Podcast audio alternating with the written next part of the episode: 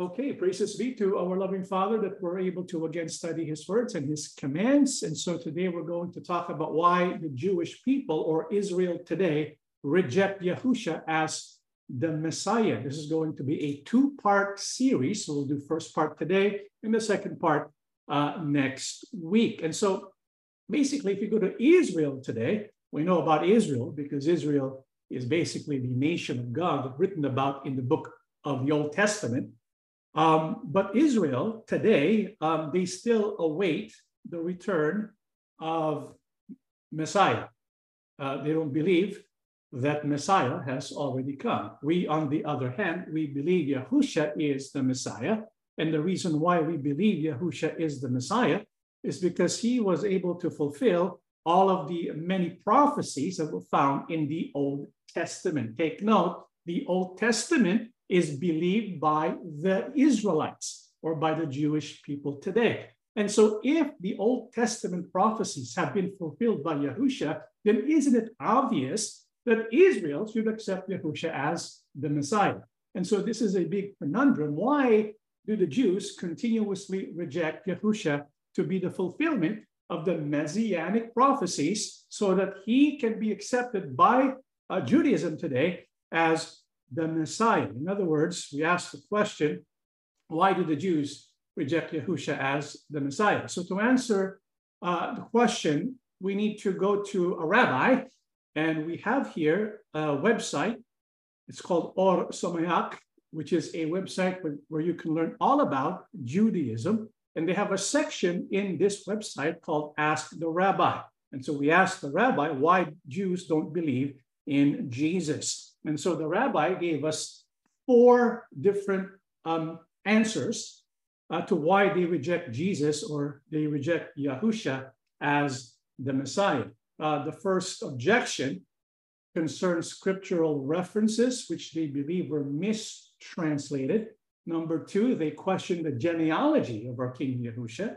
Number three, they question some of the messianic prophecies that were not fulfilled when Yahusha uh, was born a virgin and claimed to be the Messiah when he preached during the first century. And number four, they also object because of Messiah's qualifications. In other words, when they look at Yahusha, who he is, what he did, they claim that he has not satisfied the requirement to become a Messiah or a Mashiach. So we have four different objections that we're going to be looking into We'll begin today by looking at number one and number two. So let's begin with number one scriptural references concerning the Messiah. This is what he has to say. In order to understand anything in the Torah, one must look at the original Hebrew. You will see that the Christians distorted, changed, and misinterpreted many of the Hebrew words in order to fit things into their beliefs. The two places that you mentioned are good examples. In Psalm 22, 17, the Hebrew states, Hikifuni ka'ari yadai veraglai, which means they bound me like a lion, my hands and my feet. The Christians uh, translate this as they pierced my hands and feet. Nowhere in the entire Torah, prophets, and writings do the words ka'ari or hikifuni mean anything remotely resembling pierce. And so the first objection that they present concerns a mistranslation, according to them, of certain Hebrew words, which center around Psalm 22, verse 17. We know Psalm 22, verse 17 well, and this is what we read in the New King James translation Psalm 22, 16. For dogs have surrounded me, the congregation of the wicked has enclosed me, they pierced my hands and my feet. And so this is obviously a reference to the crucifixion, the piercing of the hands and the feet, which we know was fulfilled in Yahusha as the Mashiach. And so they object to Psalms 22, 16, claiming it is a mistranslation. The way they uh, say it's a mistranslation is they say the Hebrew word that is translated pierce should not be translated pierce, but it should be like a lion. And when, in fact, we look at the Hebrew manuscripts, because after all, our English Bibles or Tagalog Bibles or whatever translation Bible we have it is translated from ancient Hebrew manuscripts. We don't have the original Hebrew manuscripts. What we have are copies of copies of copies, right? And so, what we do to be able to get the best translation, the most accurate one, is by comparing different manuscripts. It turns out when you look at Psalms 22, verse 16, there are textual variances.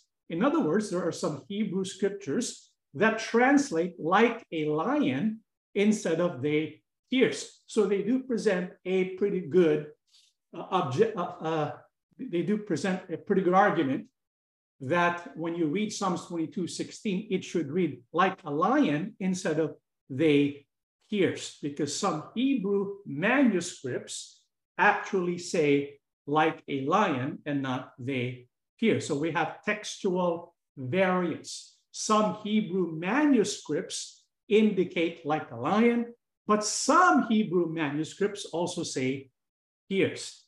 And so we need to be able to understand which one is the more accurate one. What are these textual variants? Well, one textual variant says this. This is a Hebrew word. The other textual variant says this. The one at the top is ka'aru. The one at the bottom is ka'ari. And so they look alike and kind of sound alike. Ka'aru, ka'ari. When it says ka'aru, it means they pierce. That's the translation in English. If it's ka'ari, it is better translated like a lion. And so you have two textual variants. One is ka'aru, one is ka'ari. I want you to focus on the Hebrew. What is the only difference between the two variants? If you notice, it's the last letter. The one at the top, ka'aru, it ends with the u, right? The u is the vowel or the waw. That's that gives you the u sound, ka'aru, like in Yahuwah, right? And at the bottom, ka'ari, it ends with the e sound, the yod, ka'ari. And so you have ka'aru and ka'ari. And so if the Hebrew manuscript indicates ka'aru, if it has the u at the end, then it's ka'aru, which is better translated, they pierce. On the other hand, if in the Hebrew manuscript, you have at the end of that word the letter yod, it is better translated like a lion. So you have two choices. And when you look at these two letters, it's easy to see how one could kind of maybe embellish the ancient documents because the only difference between the first one and the last one is just a continuation of the, that vertical line, right? And so it's easy to kind of miscopy that. And so we are left with a choice, which is more reliable, right? And so which one? Well, it turns out there's a pattern to be seen because the Hebrew manuscripts that translate like a lion, it's predominantly dated to the third and fourth centuries AD, long after the resurrection of our King Yahusha. However, according to the Dead Sea Scrolls, which is before a, uh, the birth of our and so it's dated to around 600 BC or so. The Dead Sea Scrolls, the more ancient manuscripts, it indicates pierce. And so if you were a logical and reasonable person, and you look at these scripts, and you notice that in the third and fourth century, that's the time when you find these manuscripts appearing that says, like a lion, you begin to ask yourself, which one is more ancient? Because the more ancient these scripts are, it's likely it's more closer to the original. And so the ancient manuscripts, which was discovered in the Dead Sea Scrolls, indicate not like a lion, but pierce. And so we believe the correct translation is they pierce his hands and his feet, referring to the crucifixion. However, um, for the sake of conversation, just for the sake of conversation, what if, for example, the original does translate to like a lion? Let's pretend that's true, although I don't believe that's actually the case. But let's go ahead and pretend that the Hebrew manuscripts, the original Hebrew manuscripts, does translate to like a lion. Does it change the meaning of Psalms 22, verse 16? I don't think so, because if, if we go back and take a look at Psalms 22, verse 16, there's the English on the left, the Hebrew on the right. You have translated in English, have enclosed me, they pierce my hands and my feet, right? And so let's pretend that the ancient Hebrew manuscripts suggest that the translation should be like a lion. Now, if that is the case, and we read this passage, then what we have is have enclosed me like a lion, my hands and my feet. Now, what does that mean? How can we make sense of this statement? Let's go ahead and take a look at the phrase having closed me, which is the Hebrew word 5362 nakah, which means to destroy, to strike, to strike off skin, to strike with more or less violence. And so when we look at the passage in question, Psalms 22, 16, if we were to remove the, the word pierce and substitute the phrase like a lion, doesn't it tell us that like a lion, uh, a person's hands and feet have been stricken or destroyed? I mean, when a lion destroys your hands and feet, doesn't that describe what happened to our king Yahusha? And so, in a way, it still communicates crucifixion. So, whether you see it from the vantage point of like a lion or from they pierce, it still points to the, the piercing or to the destroying of one's hands and feet, suggesting a crucifixion. However, for us to be able to appreciate the meaning of Psalms 22, verse 16, I think it's good that you don't take just one part of the verse or just one verse out of the whole chapter. You have to look at it in context. So let's go ahead and take a look at the context of Psalms 22, verse 1, and see what we get. In Psalms 22, verse 1, it says, My God, my God, why have you forsaken me?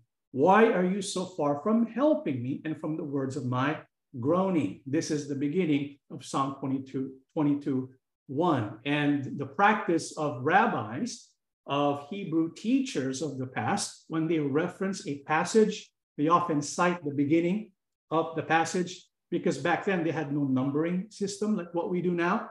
Today we have Psalms 22, verse 1. Back then there was no numbering system.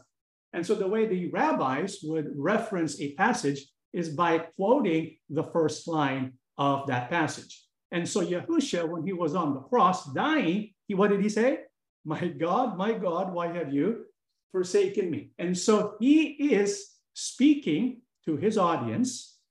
He is letting us know that Psalm 22 is being fulfilled when he was on the cross. And when we keep reading, this is what we uncover. But I am a worm and no man, reproach of men, and despised by the people. The word worm is the Hebrew that is for crimson.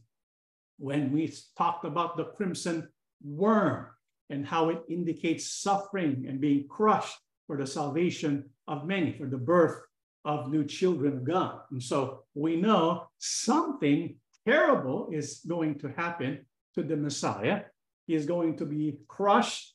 And because he's going to be crushed, that will result in the salvation of many people. We keep going in verses 14 to 15, I am poured out like water, and all my bones are out of joint.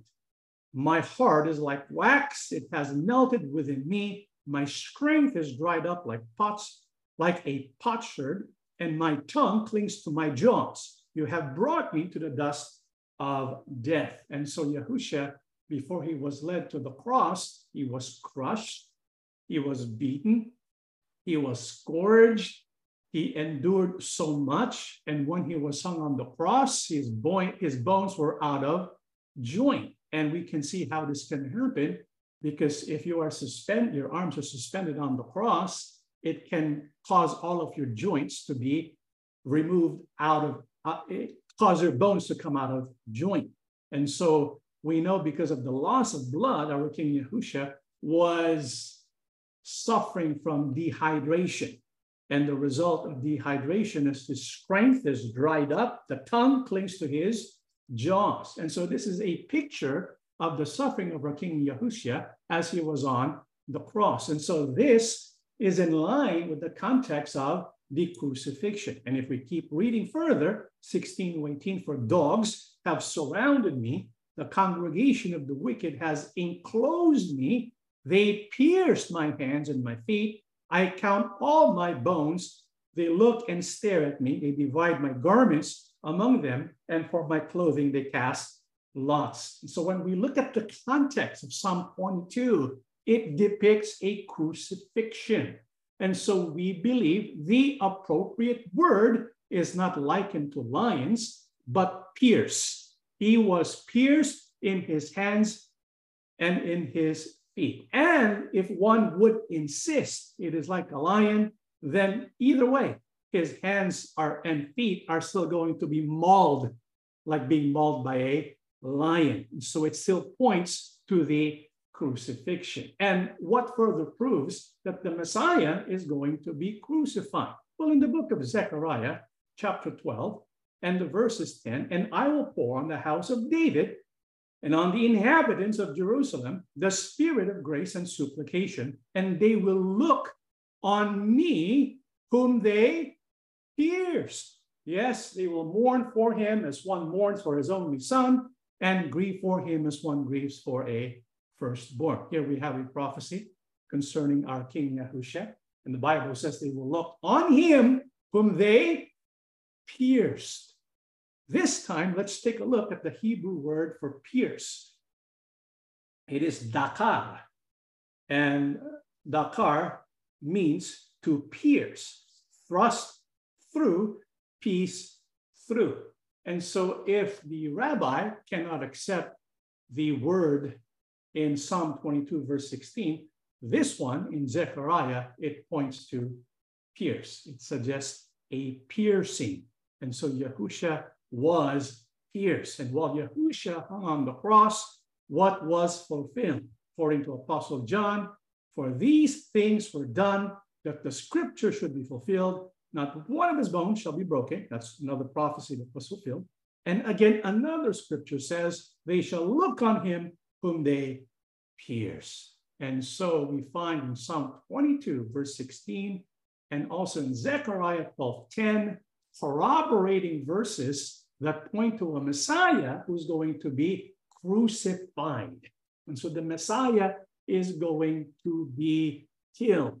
He's going to suffer. There's going to be a suffering Messiah. And so many of the Jewish people, including many scholars and rabbis of old, they were confounded by the Hebrew scriptures, which speak of a suffering Messiah, to the point they had to conceive of the Messiah as coming in two persons, one who is Ben Joseph and one who is Ben David. So two different messiahs, because when you read scripture, there is a messiah who's going to suffer, and there's a messiah who's going to rule as king. So one Ben Joseph, the suffering messiah, Ben David, the kingly messiah. But when we look at scripture, what it actually tells us is just one person. There's only one messiah. And this messiah is going to suffer and after his suffering, he's going to return to be king of kings and lord of lords. And so there's no mistranslation of these, the uh, book of Psalms 22, verse 16. Now, another point of reference that the rabbi has suggested as a mistranslation is Isaiah 7:14. Because when it comes to our belief concerning the Messiah, First of all, he's crucified, right? He's going to suffer. Second of all, he's going to be born of a virgin. And so, this famous passage about being born as a virgin, they're also throwing uh, doubt about it. They're, they're, they're, they're saying that we mistranslated Isaiah 7:14. According to his argument in, in Isaiah 7:14, the Hebrew states, Hine ha'alma hara ben Behold, the young woman is pregnant and shall give birth to a son. The Christians translate this as Behold, a virgin shall give birth. They made two mistakes, probably deliberate, in the one verse. They mistranslate ha as a instead of the. They mistranslate alma as virgin, when in fact the Hebrew word for virgin is betula, aside from the fact that if you read the context of that prediction, you will clearly see, uh, you will see clearly that it is predicting an event that was supposed to happen and be seen by King Ahaz, who lived 700 years before Jesus. So this is the argument um, that the rabbi presents. And again, he is making the claim that those who believe in Yahusha are making mistranslations of the Hebrew word found in the Old Hebrew words found in the Old Testament, one of which is Isaiah 7 14. When we read Isaiah 7 14, it speaks about a virgin who will give birth. But they say, Rabbi says, if you look at the word virgin in Hebrew, it is the word alma and not betula. And so they say, instead of being a reference to a virgin birth, it is simply a young woman, alma, who gives, who gets pregnant and will give birth instead of a virgin giving birth. Okay, so we have to now look at the difference between alma and betula. So they say that for Isaiah 7:14 to be referring to a virgin, it has to be the word betula. And so what is the word betula? Does it, does it in fact mean virgin? Well, let's read from the Blue Letter Bible. There's the word betula. And in fact, it is, without a doubt, it means virgin. So we're not questioning the definition of betula, meaning virgin.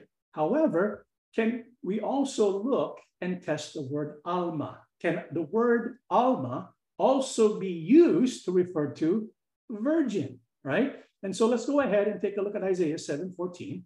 Therefore, the Lord himself will give you a son. Behold, the virgin shall conceive and bear a son, and shall call his name Emmanuel.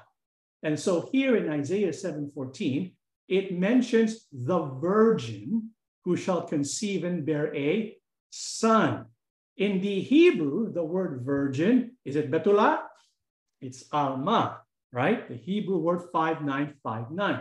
Can the word Alma refer to a virgin according to how it's used in other scriptural, scriptural passages? Indeed, it can be. It can mean a young woman, which is suggested by uh, the, uh, the rabbi, or it can also refer to a virgin. They're not mutually exclusive. And so the word Alma does not forbid the meaning to become virgin. So you can use Alma to refer to a virgin. What's the proof of this? Let's take a look at this passage in Genesis 24, 42 to 44. And this day I came to the well and said, O Yahuwah, God of my master Abraham, if you will not prosper the way in which I go, behold, I stand by the well of water, and it shall come to pass that when the virgin comes out to draw water, and I say to her, Please give me a little water from your pitcher to drink. And she says to me, Drink, and I will draw for your camels also. Let her be the woman whom Yahuwah has appointed for my master's son. Okay, so we have here in Genesis the incident where Eleazar, the servant of Abraham, was instructed to look for a wife for Isaac. So Eleazar was sent to um, a, to a certain place, and look, he, he was looking for a suitable person to be wed to Isaac. And if you're going to look for someone who's suitable, of course, you're going to be looking for a virgin, right? This is why here it's translated a virgin. And so in the Hebrew, the word used is alma. And so alma could also refer to a virgin. This is why in Isaiah 7:14, when it speaks of a virgin becoming pregnant, giving birth to a son who will be called Emmanuel, even though the word is alma, it can still refer to virgin. Now, why do we believe that Alma in Isaiah 7 14, take note, Isaiah 7 14, is referring to not simply a young woman, but also a virgin. Well, in about 250 BC, the Old Testament, the Hebrew scriptures, was translated by 70 Hebrew Greek scholars from Hebrew to Greek. What do you call it translation? Translation by the 70 scholars. What do you call the translation? It was translated 250 BC. It's called the Septuagint, right? And so when the translators of the Septuagint read Isaiah 7:14, what Greek word did they use to translate Alma? Well, the 70 Jewish rabbis who translated the Greek version of the Old Testament, known as the Septuagint, in about 250 BC, translated Alma to read Parthenos, which is the simple Greek word for virgin. This is why Isaiah 7:14, according to the Hebrew scholars in 250 BC, can refer to a virgin. This is why Isaiah 7:14 can uh, is pointing to a virgin who's going to give birth. Not simply a young woman, but a young woman who also happens to be a virgin. Now, why are we absolutely sure that the word Alma in Isaiah 7:14 refers to a virgin and not simply a young woman? Again, we have to look at the context, right? You don't just single out a word, which is what this rabbi is doing, singling out a word and then making a conclusion. We have to look at the word, but we also need to look at the context of the passage. So let's go ahead and take a look at Isaiah 7 10 down to 14. Later, Yahuwah sent this message to King Ahaz Ask Yahuwah your God for a sign of confirmation, Ahaz. Make it as difficult as you want, as high as heaven, or as deep as the place of the dead. You see, at this point, Ahaz, who was king of Judah, he was going to be attacked by Syria and Israel. They were going to unite and try to destroy Judah. And so Isaiah gets a word from Yahuwah. He gives it to Ahaz. Yahuwah says to Ahaz, um, I'm going to protect you. You're not going to be destroyed. You're going to survive, right? But Ahaz, maybe goes kind of lacking in faith. And so Yahuwah notices that, and Yahuwah, to kind of help him out, he says to Ahaz, Go ahead, ask Yahuwah your God for a sign of confirmation. Ahaz, make it as difficult as you want, as high as heaven, or as deep as the place of the dead. Isn't that wonderful? I mean, place yourself in the position of Ahaz. Here you are, troubled because you're going to be attacked by Confederate forces. You're going to be attacked, you're going to be destroyed. And then you get a message from Yahuwah who basically confirms and says to you, You're not going to be destroyed. Don't worry.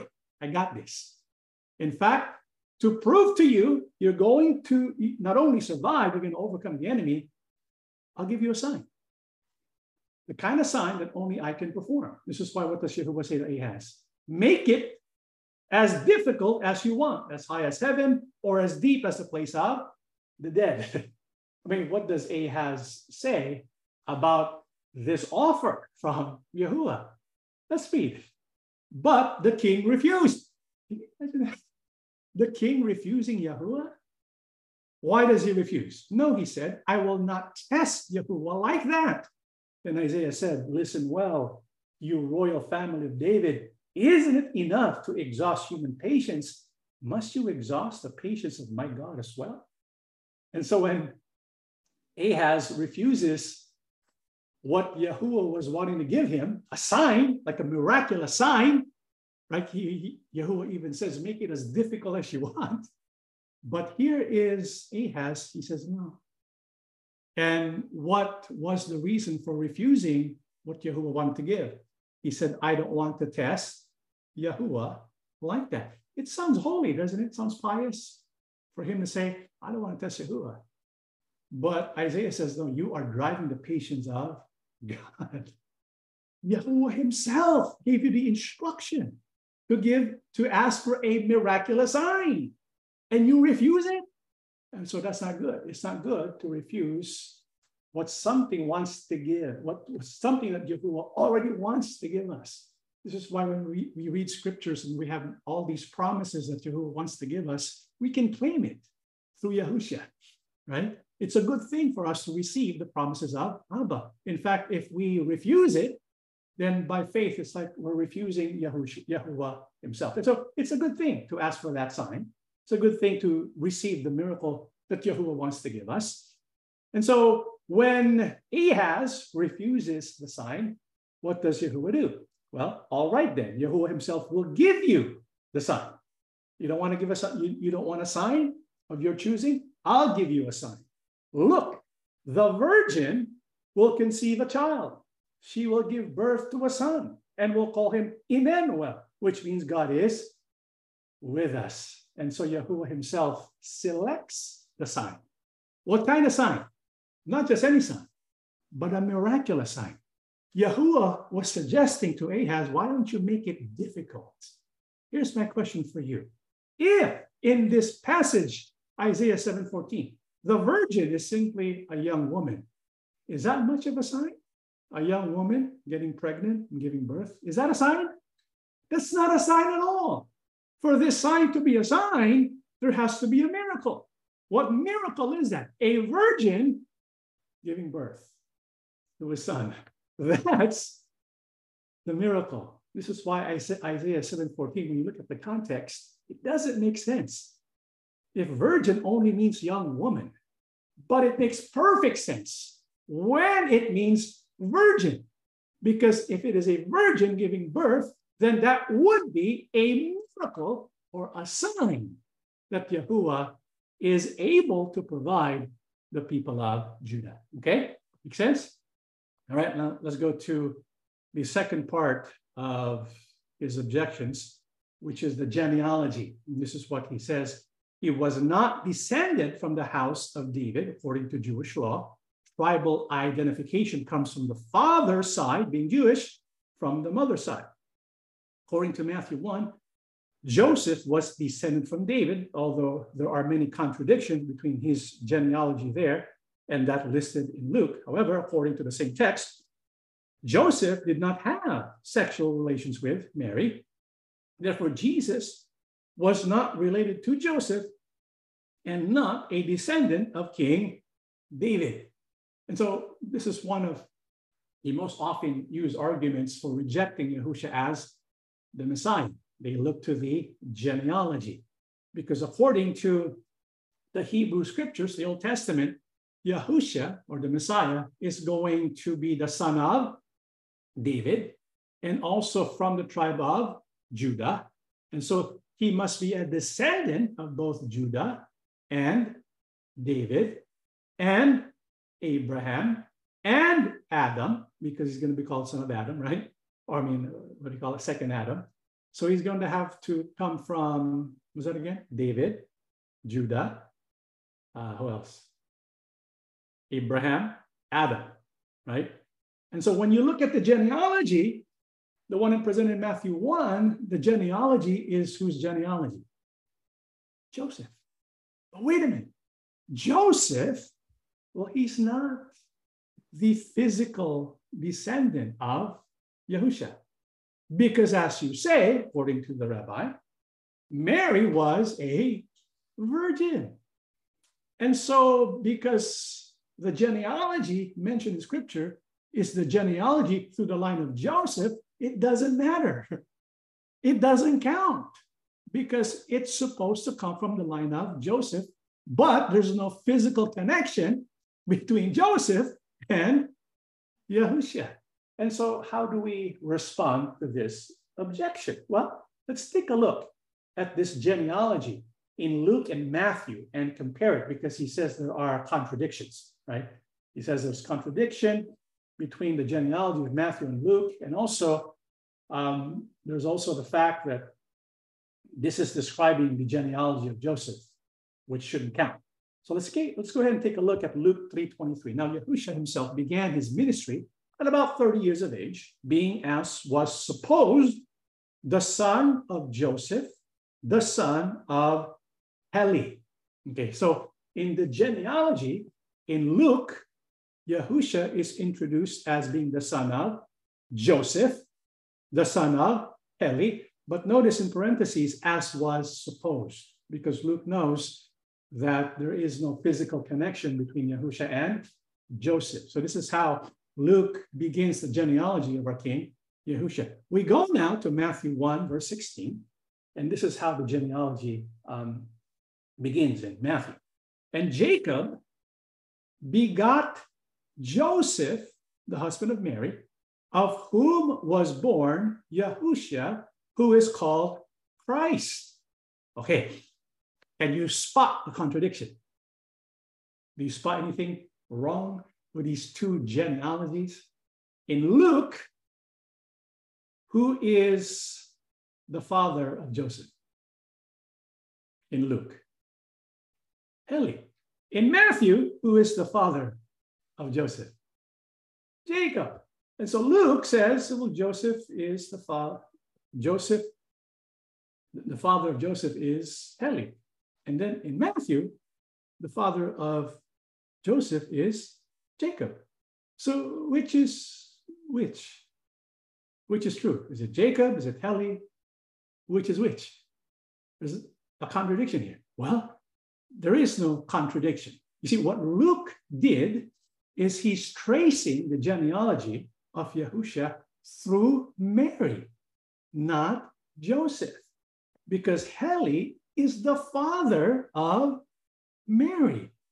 And so when it says in Luke, the son of Joseph, the son of Heli, instead of using Mary, they're, they're using Joseph because that is how it was done when it comes to genealogies, including women's names and genealogy, genealogies was not a standard practice. And so when you find this seemingly contradictory passages in the genealogy, it's actually communicating to us that Luke is giving the genealogy of Yahusha through the line of Mary. That's why Heli is included. This is why there are two genealogies. Luke gives the genealogy through Mary, and they, uh, Matthew gives the genealogy through Joseph. Two different genealogies. And so, what we're interested in, because what is at stake here is the physical descendants of our King Yahusha, right? What is at stake here is knowing how the genealogy of Mary connects Yahusha, if at all, to David and to Judah. So let's go ahead and take a look at the line of Mary, the son of Meliah. I'm not going to read this whole thing, but you can notice the genealogy, it goes to the son of David, it connects him to the son of Judah, and then to the son of Abraham, and to the son of Adam, to the son of God. And so, according to the genealogy of Luke, through Mary, Yahusha is the son of David. Is of the tribe of Judah. He is the seed of Abraham. He is of Adam, and he's also the son of God. And so, if we were to trace the physical descendants of our King Yahusha, then he is David's seed, Abraham's seed. He's also the, the seed of Adam. He is physically related by blood with David, Judah, Abraham, and Adam. You see that? Okay. So Yahushua according to the genealogy through Mary, is qualified to be Messiah. This is why in the book of Luke 131 to 33, what was promised concerning Yahusha. And behold, you will conceive in your womb and bring forth a son, and shall call his name Yahusha. He will be great, he will be called the Son of the Highest. And Yahuwah God will give him the throne of his father David and he will reign over the house of Jacob forever, and of his kingdom there will be no end. And so, according to Holy Scriptures, what would be given to Yahusha, the throne of David? What does that mean? He would be the Messiah, because the Messiah will take on the throne of David. This is believed by the Jews. And so Yahushua, because he qualifies as a descendant of David, he can be the one who is to be the Messiah who will sit on the throne of his father David. This is why when we look at the genealogies found in Luke, it confirms that Yahushua can be a seed of David, a son of David, and so be qualified as the Messiah. However, the rabbi knows about this genealogy, and so he has the following rebuttals. This is what he says. Three answers to this problem are given in classic Christian sources. So the rabbi is doing his homework and he's telling us, okay, I know what the Christians are going to say, and the, these are my rebuttals. The genealogy is that of Mary. This is what we presented, right? The genealogy is of Mary. This is inadequate since if he claimed to be the Jewish Messiah, according to Jewish tradition, he must be descended of his father's side. Mary's genealogy is irrelevant.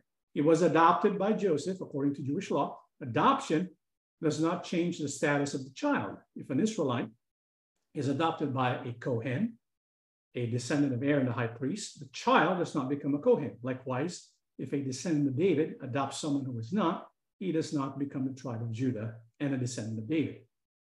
See, it doesn't matter. He was a spiritual inheritor of King David. If it doesn't matter, why do Christian scriptures spend time establishing his genealogical, genealogical pedigree? And if he is claimed to be the Jewish Messiah, then according to the Jewish tradition, it does matter. And so, according to his rebuttal, first of all, he is arguing against the use of the genealogy of Mary because he says, according to Jewish tradition, right? Uh, he must be descendant of his father's side. Mary's genealogy is irrelevant. And so, according to uh, the rabbi, you should only consider what is of Jewish tradition. Because if it's not of Jewish tradition, then it doesn't matter. And according to Jewish tradition, even if Joseph is the legal father because of adoption, it still doesn't qualify him to become a descendant of David. Because to be a descendant of David, you have to be this, your, your lineage should connect to the father, to Joseph, not simply the mother. But that's not what the scripture says. In fact, what is more compelling and what is priority over Jewish tradition is the prophecy of Yahuwah.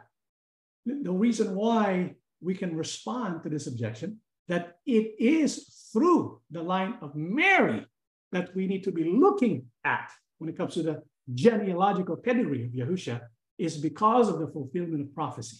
What are we talking about? Take a look at Matthew 1 20 to 23. But while he thought about these things, behold, an angel of Yahuwah appeared to him in a dream, saying, Joseph, son of David, do not be afraid to take to you Mary, your wife, for that which is conceived in her is of the Holy Spirit.